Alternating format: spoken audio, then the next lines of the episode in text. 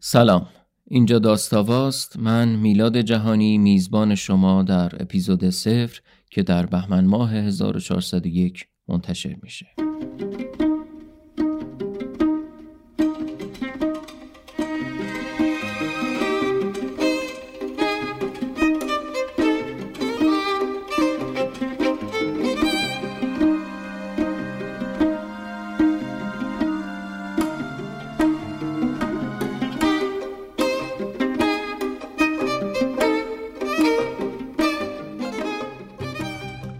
شاید شما جز اون دست آدم هایی باشین که در دوران کودکی شبا قبل خواب براتون داستان خونده باشن.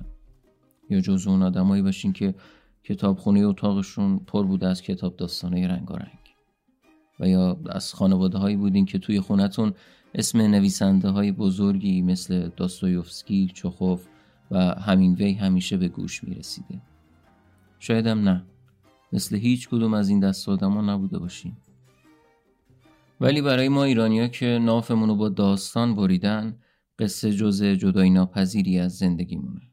توی دور همیامون یا راوی داستان و خاطره هایی هستیم که برامون اتفاق افتاده و یا شنونده شونیم حالا ما در داستاوا میزبان شماییم و روایتگر قصه هایی هستیم که روزی انسان آزاده ای قلم به دست گرفته اونها را نوشته تا امروز به دست ما برسه.